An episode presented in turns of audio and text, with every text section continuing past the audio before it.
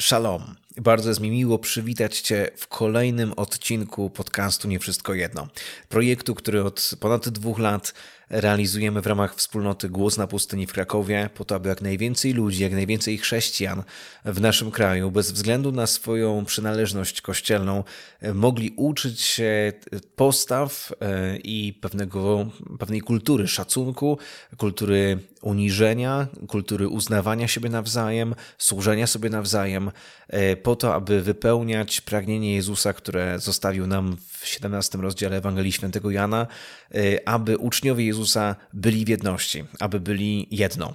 Tyle, co zakończyliśmy tydzień modlitw o jedność chrześcijan. Dosłownie chwilę temu zakończyły się obchody kolejnego tygodnia. E, historię tego, jak powstał ten tydzień, jak to się zaczęło, miałem okazję nagrać w szóstym odcinku e, tej serii podcastów, więc już sporo temu. E, ten odcinek nosi nazwę Niewidzialny Klasztor. I gdybyś chciał, jeżeli jeszcze go nie słuchałeś, nie słuchałaś, zachęcam cię do tego, żeby poznać tę historię, bo jest ona absolutnie ciekawa. Natomiast w tym odcinku chciałbym powiedzieć o nieco innej rzeczy, a która myślę, że w sposób szczególny będzie dotykać katolików. I to właśnie katolikom dedykuję ten odcinek. Zanim jednak przejdę do jego treści, e, do rzeczy, pozwól, że podzielę się moimi refleksjami po tegorocznym tygodniu. Nie wiem, jaka jest Twoja perspektywa w miejscu, w którym Ty na co dzień żyjesz, w którym na co dzień służysz. E, moja perspektywa, jeżeli chodzi o Kraków, jest taka, że tegoroczny tydzień modlitw o jedność chrześcijan miał tak e, bardzo relacyjny i taki życiodajny charakter, jak nie miał prawdopodobnie żaden wcześniejszy tydzień, a z pewnością w ciągu ostatnich 8-9 lat, czyli od czasu, kiedy czynnie współtworzę, czynnie realizuję właśnie przedsięwzięcia w ramach tego tygodnia. Mam takie poczucie, że wiele różnych małych inicjatyw, w tym też e, śniadania ekumeniczne, które nazywamy Jeden Stół, a które organizujemy i podejmujemy dla duchownych i liderów wspólnot naszego miasta, są, jedną, e, są jednym z wielu elementów, które w sposób bardzo praktyczny przyczyniły się do tego, aby rzeczywiście te nabożeństwa, które dzieją się później już w ramach Tygodnia Modlitwy Jednych Chrześcijan, były bardzo, bardzo dynamiczne, przynajmniej jak na te, które miały miejsce do tej pory. Kraków jest na pewno jednym z dwóch miejsc, przynajmniej dwóch, a możliwe, że tych miejsc jest więcej, gdzie obchody Tygodnia Modlitwy Jedność Chrześcijan wyszły poza krąg Polskiej Rady Ekumenicznej, która na co dzień zrzesza kościoły historyczne protestanckie i kościół katolicki i kościół prawosławny. Natomiast najczęściej kościół zielonoświątkowy, nowe kościoły charyzmatyczne e, nie uczestniczą w tego typu inicjatywie. E, niemniej w Krakowie, w Warszawie, chyba w Bydgoszczy jeszcze i możliwe, że jeszcze w innych miejscach e, udało się to już przełamać. Więc jest to to konkretny znak pewnych przełomów, które dzieją się w naszym kraju, które dzieją się na rzecz jedności. W mojej perspektywie również Facebooki e, osób, które na co dzień służą, szczególnie w świecie charyzmatycznym, e, zostały mocno przepełnione treściami dotyczącymi tego wymiaru, wymiaru jedności, wymiaru, wymiaru pojednania, e, co nie miało miejsce, co nie miało miejsca wcześniej, czego nie zauważałem w tak szeroki sposób, w tak szerokiej odsłonie. Wydaje się, że temat jedności staje się coraz bardziej przynaglającym, coraz bardziej potrzebnym, e, coraz bardziej wymagającym też naszych odpowiedzi, ponieważ te rzeczy tętnią w sercach ludzi, i oczywiście z drugiej strony napotykamy na dość dużą opozycję, to znaczy mam wrażenie, że te stanowiska ekumeniczne lub antyekumeniczne się polaryzują, wzmacniają się. E, niemniej ci, którzy rzeczywiście mm, widzą głód i potrzebę służby na rzecz pojednania między chrześcijanami, służby na rzecz jedności w kościele, jedności kościoła, mówią o tym coraz głośniej. Staje się to coraz bardziej zauważalne, coraz bardziej wyraźne. Z tego się ogromnie, ogromnie cieszę. Sam miałem okazję być dosłownie kilka dni temu w Katowicach, e, gdzie w jednej ze wspólnot, we wspólnocie Beta, którą teraz serdecznie z tego miejsca pozdrawiam, miałem okazję mówić właśnie na temat potrzeby jedności, znaczenia jedności. I ten temat nie wyszedł ode mnie, on wyszedł od organizatorów i coraz częściej słyszę zaproszenia z różnych miejsc w których jestem proszony o to, aby właśnie tym tematem podzielić się możliwie szeroko. Czasami są to osoby, które proszą o pewne konkretne rady, praktyczne rady, lub też w jakiś sposób proszą o poinstruowanie w tym, jak wybrnąć z sytuacji, w której dane miasto czy dana wspólnota się znalazła, a która, która sytuacja to sprawia, że nie są w stanie oni funkcjonować właśnie w tym kluczu, w tym wymiarze jedności. Oczywiście są też rzeczy trudne, na przykład miałem okazję być teraz w niedzielę w mojej parafii, e, katolickiej parafii. Nie dość, że nie było niczego na temat, nie było mowy na temat niedzieli Słowa Bożego, która została wprowadzona przez biskupa Rzymu papieża Franciszka. Nie było też niczego na temat właśnie tego tygodnia trwającego E, na, na rzecz jedności chrześcijan. I to są rzeczy, które smucą, które sprawiają, że cały czas mam wrażenie, funkcjonujemy w kościele, który ten wymiar, w którym ten wymiar jest pominięty. I z pewnością nie jest on prosty, z pewnością nie jest on oczywisty i wielu ludzi cały czas niesie wiele, wiele pytań. Mam jednak wrażenie, że poza samymi pytaniami dużo większym problemem jest mentalność, e, w której jako katolicy w Polsce jesteśmy, a która sprawia, że nie jesteśmy gotowi na to, aby odważnie służyć na rzecz jedności. I właśnie temu chcę poświęcić ten odcinek. E, mentalności katolików w naszym kraju, e, która mm, cały czas opiera się o to, co miało miejsce kiedyś, co miało miejsce wcześniej. E, I żeby dobrze zobrazować to, co mam na myśli, pozwól, że opowiem pewną historię i do niej Cię serdecznie zapraszam. Rozpoczynamy kolejny odcinek podcastu. Witam Cię w podcaście poświęconym jedności i charyzmatycznej odnowie Kościoła. To przestrzeń, która łączy ludzi, szczególnie tych, którym nie wszystko jedno, a którzy są gotowi w swoich domach, miejscach pracy i wspólnotach wiary budować mosty, łamać uprzedzenia i odważnie służyć odnowie Kościoła. Jedność to nie opcja, to szansa. Nie tylko w kościele, ale też w naszych relacjach i społeczeństwie. Przekonaj się o tym i dołącz do społeczności ambasadorów jedności oraz tych, którzy pragną duchowej odnowy Kościoła w Polsce. Podpowiem Ci, jak to zrobić. Zapraszam, Karol Sobczyk.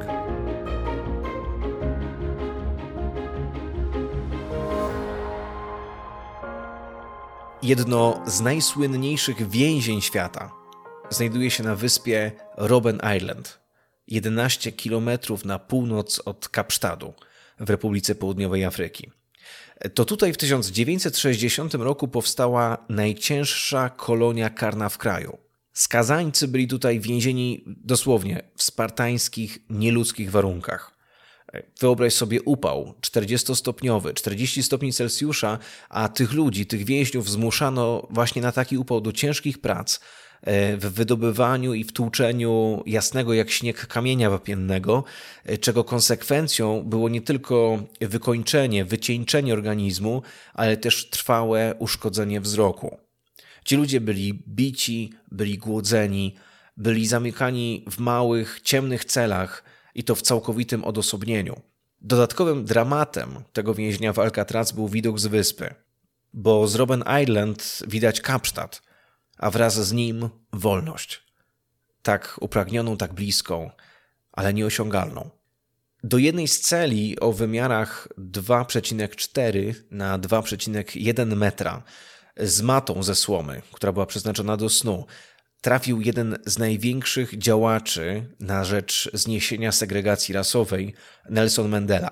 Podobnie jak wielu jego więziennych towarzyszy, został skazany na dożywocie z powodów politycznych. W ostatnim wystąpieniu sądowym powiedział w ten sposób, tu zacytuję: Marzyłem o idealnym, demokratycznym, wolnym społeczeństwie, w którym ludzie będą żyli w harmonii, mając równe prawa. To jest ideał, dla którego mam nadzieję żyć i który zamierzam osiągnąć. Ale jeżeli zajdzie taka potrzeba, to jestem gotowy za niego umrzeć. Ówcześnie panujący system, system segregacji rasowej, on nie tylko zakazywał zawierania małżeństw przedstawicielom różnych ras, Apartheid y, określał tereny zamieszkania właściwe dla poszczególnych grup rasowych. Zakazywał współżycia seksualnego między czarnymi i białymi. E, zabraniał uczęszczania Afrykanów e, w nabożeństwach w kościołach dla białych. Nie pozwalał im także korzystać z e, opieki medycznej dla białych, robienia zakupów właśnie w ich sklepach, korzystania z ich urzędów. Nawet nie pozwalano siadania na ławce czy stania, czy stania na przystanku, które były przeznaczone dla ludzi innej rasy niż twoja. Niektóre zakazy apartheidu były tak absurdalne, że na przykład białym nie wolno było jeździć na rowerze, ponieważ był on uznawany za pojazd, który nie jest ich godny. Z kolei czarnoskórzy mogli jeździć ciężarówkami tylko na pace. A wszyscy przed, przeciwstawiający się systemowi segregacji rasowej szybko stawali się wrogami politycznymi, którzy byli skazywani na długie wyroki, trafiając również tutaj, na Robben Island. Dzisiaj południowoafrykański Alcatraz zamieniono w muzeum historyczne. Zostało ono wpisane na listę Światowego Dziedzictwa Kultury UNESCO. I każdego dnia z Kapsztadu przybywają do niego statki z tłumami turystów. Bo wszyscy chcą zobaczyć miejsce, o którym Nelson Mandela powiedział po zwolnieniu, że jest ono najlepszym uniwersytetem świata. I choć może się to wydawać zaskakujące, to wiesz, kim są przewodnicy po tym więzieniu?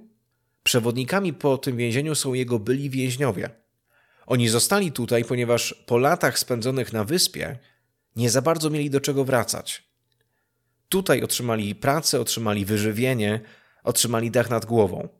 Kiedy przewodnicy kończą oprowadzanie turystów po więziennych blokach, zatrzymują się, aby odpowiedzieć na pytania turystów.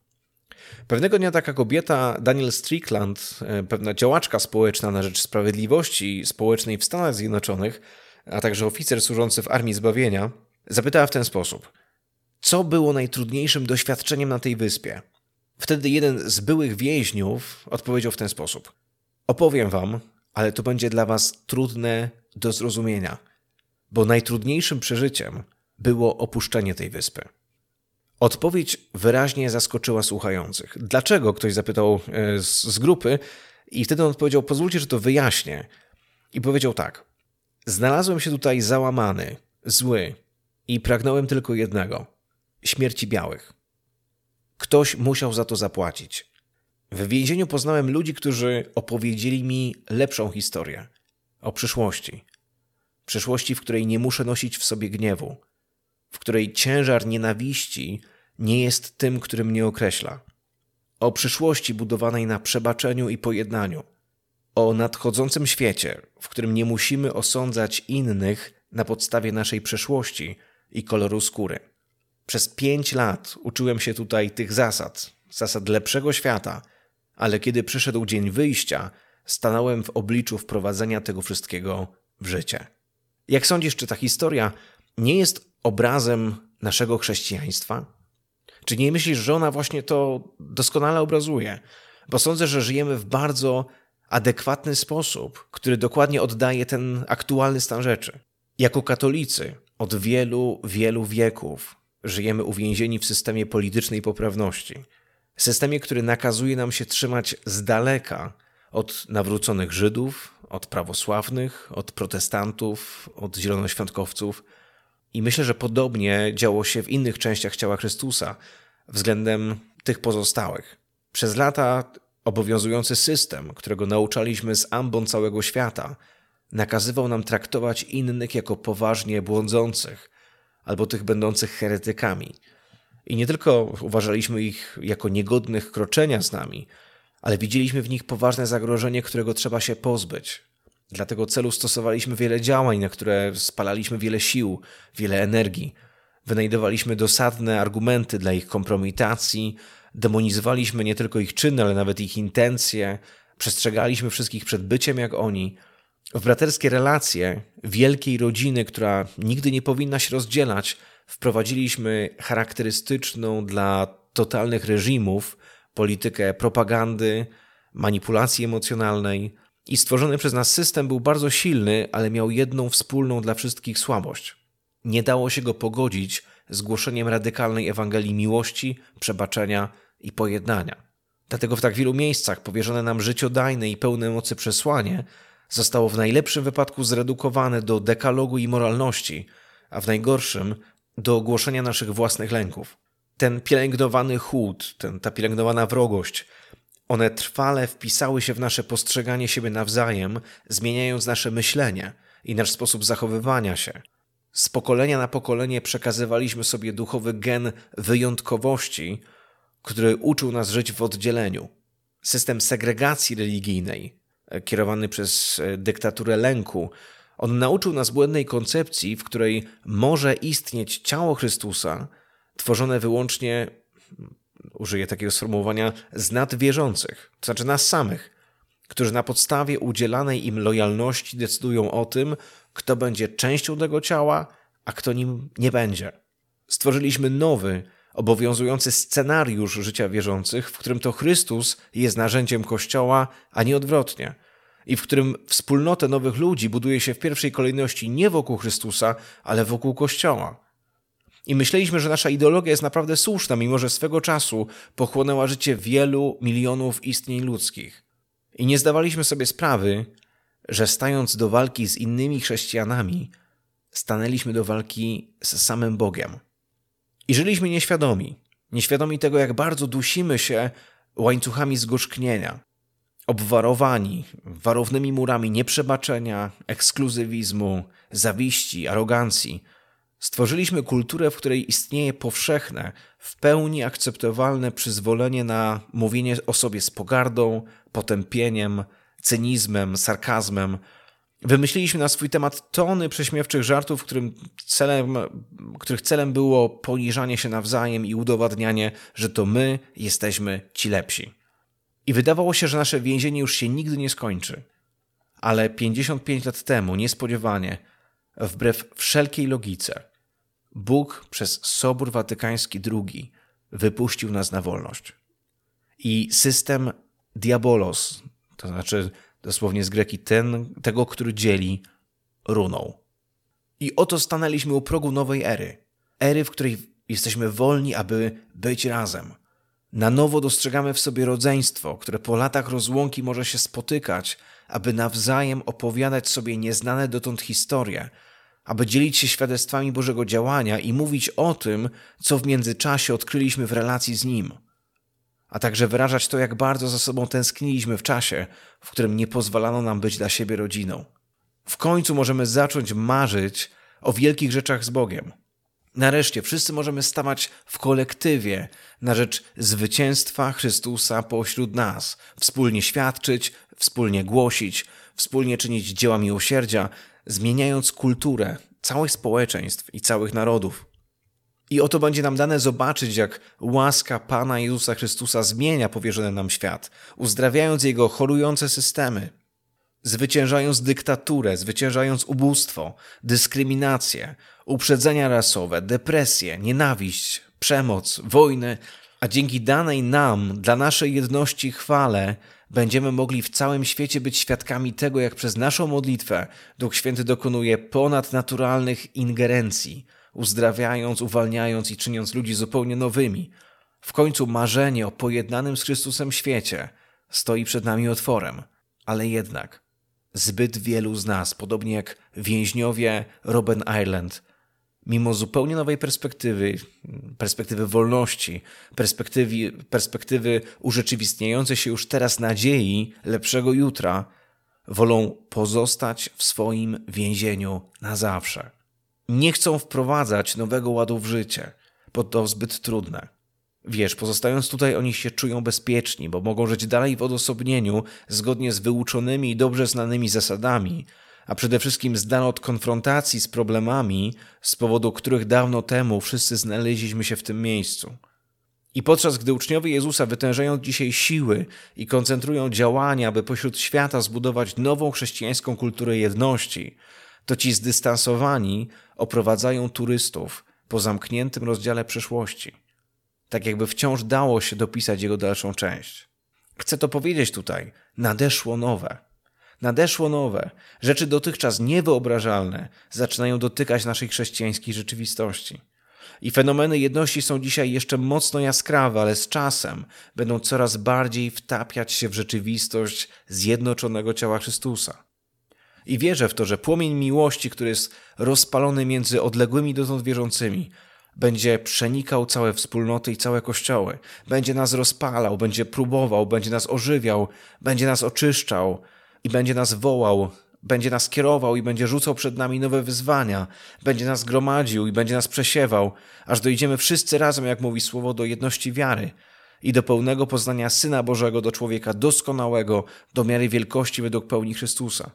I nie wiem jak ty, ale ja mam wrażenie, że te rzeczy naprawdę w coraz szerszy sposób widać, w coraz wyraźniejszy sposób są one dostrzegane, zauważane w naszym kraju, ale też i w innych miejscach, w innych miejscach świata. W przyszłym miesiącu wylatuję do Stanów. E, tam w Stanach Zjednoczonych będę miał okazję przez 10 dni uczestniczyć w kilku konferencjach, w kilku spotkaniach. I każde z nich będzie poświęcone właśnie temu konieczności jedności wśród tych, którzy są częścią różnych kościołów, różnych denominacji, różnych społeczności kościelnych. Ale będziemy mówić o jedności, o tym, jak bardzo ważne jest to, żebyśmy stawali jako znak w tym świecie, znak jedności, pomimo różnic, pomimo różnorodności. Bo te rzeczy autoryzują Ewangelię, te rzeczy autoryzują nasze przesłanie, które, które cały czas niesiemy. A kiedy stajemy w jedności, tam pojawia się chwała. Na koniec pozwól, że opowiem Ci krótką historię z ostatnich dni. Historię, która bardzo mocno dotknęła mojego serca, która tyczy się właśnie tych rzeczy, o których powiedziałem przed momentem. Jeden z pastorów jednego z miasta w Polsce, e, przez to, że nie zapytałem go, na ile szeroko mogę się tym dzielić, opowiem to na razie bez danych osobowych e, i bez e, szczegółowego opisywania całej historii, całego wydarzenia, ale pewien człowiek, pewien pastor naszego kraju zorganizował niedawno pewną konferencję, która była skierowana do ludzi, którzy kiedyś byli w kościele, ale dzisiaj są poza kościołem. I podjął decyzję, że z uwagi właśnie na ten wymiar jedności, kiedy będzie prowadził te konferencje, będzie zachęcał ludzi do tego, aby wrócili do kościoła. Ale nie wrócili do kościoła i znaleźli się w jego kościele, czy znaleźli się w jakimś protestanckim kościele, ale zachęcał ludzi, że jeżeli jesteś katolikiem, byłeś katolikiem, wyszedłeś z kościoła katolickiego, to wróć do tego kościoła, wróć do kościoła katolickiego. Jeżeli jesteś protestantem albo byłeś w jakiejś protestanckiej wspólnocie i z jakiegoś powodu znalazłeś się poza tą wspólnotą i nie jesteś dzisiaj y, osobą kościoła, to wróć do tej protestanckiej, tej ewangelikalnej społeczności. Konferencja zgromadziła 70 osób. I Bóg rozlał swoją miłość podczas tego doświadczenia, podczas, podczas tego wydarzenia. Wspólnota, która organizowała tę konferencję, stanęła w zupełnie nowym miejscu, dużo większego doświadczenia Bożej miłości e, i dużo większej łaski. Także kiedy później ten pastor był w Kaliszu podczas konferencji e, i szkoły, o której mówiłem Ci w poprzednim odcinku podcastu, był też bardzo dotknięty przez Ducha Świętego, aż e, w styczniu, u początku roku, razem z całą swoją wspólnotą, całym swoim kościołem, podobnie jak każdego roku, weszli oni w post. Wiele kościołów praktykuje e, właśnie post u progu nowego roku, aby poddać Bogu cały rok, który jest przed nimi. W mojej wspólnocie jest to praktyka, która tyczy się roku liturgicznego, to znaczy zaczynamy wraz z początkiem Adwentu. Ale ten kościół ewangelikalny rozpoczął to u progu nowego roku w styczniu i pastor tego kościoła powiedział mi, że w tym roku było dużo, dużo prościej niż w poprzednich latach. Mówi, że wcześniej potrzeba było dużo trudu, dużo zaangażowania do tego, aby to się udało, aby wejść w post i aby go utrzymać. Ale w tym roku przyszła niezwykła łaska, która sprawiała, że ludzie w kościele po prostu pragnęli pościć dla Jezusa. Po prostu chcieli mu złożyć ofiarę z jedzenia, właściwie z jego braku. I kiedy na sam koniec tego tygodnia postu spotkali się podczas wspólnego uwielbienia, ponieważ co roku okres postu kończą wspólnym wywyższaniem Jezusa, kiedy zgromadzili się w sali i rozpoczęli uwielbienie, okazało się, że w sali zaczęła pojawiać się mgła. I kiedy rozmawiałem z tym pastorem, ten pastor powiedział: Wiesz, to nie była taka mgła, że niektórym się mogło wydawać, że jest mgła w sali, a innym się mogło wydawać, że jej nie ma. To po prostu było mleko. Cała sala została wypełniona niezwykłym doświadczeniem chwały Bożej. I kiedy uwielbienie się skończyło, ta mgła się rozproszyła, ale na ścianach pozostała tak jakby rosa która w jakiś sposób wskazywała, że coś niezwykłego wydarzyło się przed chwilą. W kolejną niedzielę na nabożeństwo niedzielne chciało przyjść tyle ludzi, że nie byli w stanie oni wejść do budynku, bo tak bardzo chcieli być częścią tego, co dzieje się w środku.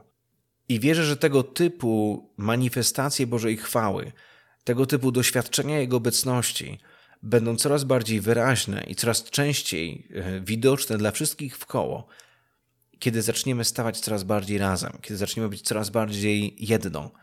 I wierzę, że dla tego doświadczenia i dla wielu innych właśnie ten aspekt pojednania, ten aspekt jedności jest pewnym fundamentem do tego, aby doświadczać Boga bardziej, aby doświadczać Go więcej, aby doświadczać Go w nowy sposób. I tego też Ci życzę w tym roku 2023, aby te doświadczenia jedności, te doświadczenia pojednania między chrześcijanami były dla Ciebie też takim fundamentem, były dla Ciebie też takim spoiwem i pewnym katalizatorem doświadczania Bożej obecności w Twoim życiu, w życiu Twojej społeczności, Twojej wspólnoty. A szczególnie modlę się za katolików dzisiaj, z uwagi też na to przesłanie, które dzisiaj w tym odcinku zostawiłem mm, też dla Ciebie, e, żeby Kościół katolicki mógł zrozumieć e, i przyjąć to, że jest dzisiaj w zupełnie innym miejscu i że doświadczyliśmy wolności, że zostaliśmy wypuszczeni na tą wolność i nie musimy siedzieć dalej w więzieniu, ale możemy rozpocząć naprawdę nowe życie. Nie musimy oprowadzać turystów e, po czymś, co jest już reliktem przeszłości, ale możemy wejść, wejść w nowe i wytężać siły do tego, co przed nami. Bardzo Ci dziękuję za dzisiejszy wspólny czas. Zapraszam Cię do naszych mediów społecznościowych, na naszego Facebooka, na naszego Instagrama, a jeśli chciałbyś stać się jeszcze bardziej częścią tych działań, jeszcze bardziej chciałbyś pomóc w tym, aby projekt Nie Wszystko Jedno mógł wzrastać, zachęcam Cię do tego, aby stać się jednym z naszych patronów, patronek, e, darczyńców e, tego przedsięwzięcia. Na stronie Patronite możesz znaleźć wszystkie szczegóły i dołączyć właśnie do tego grona.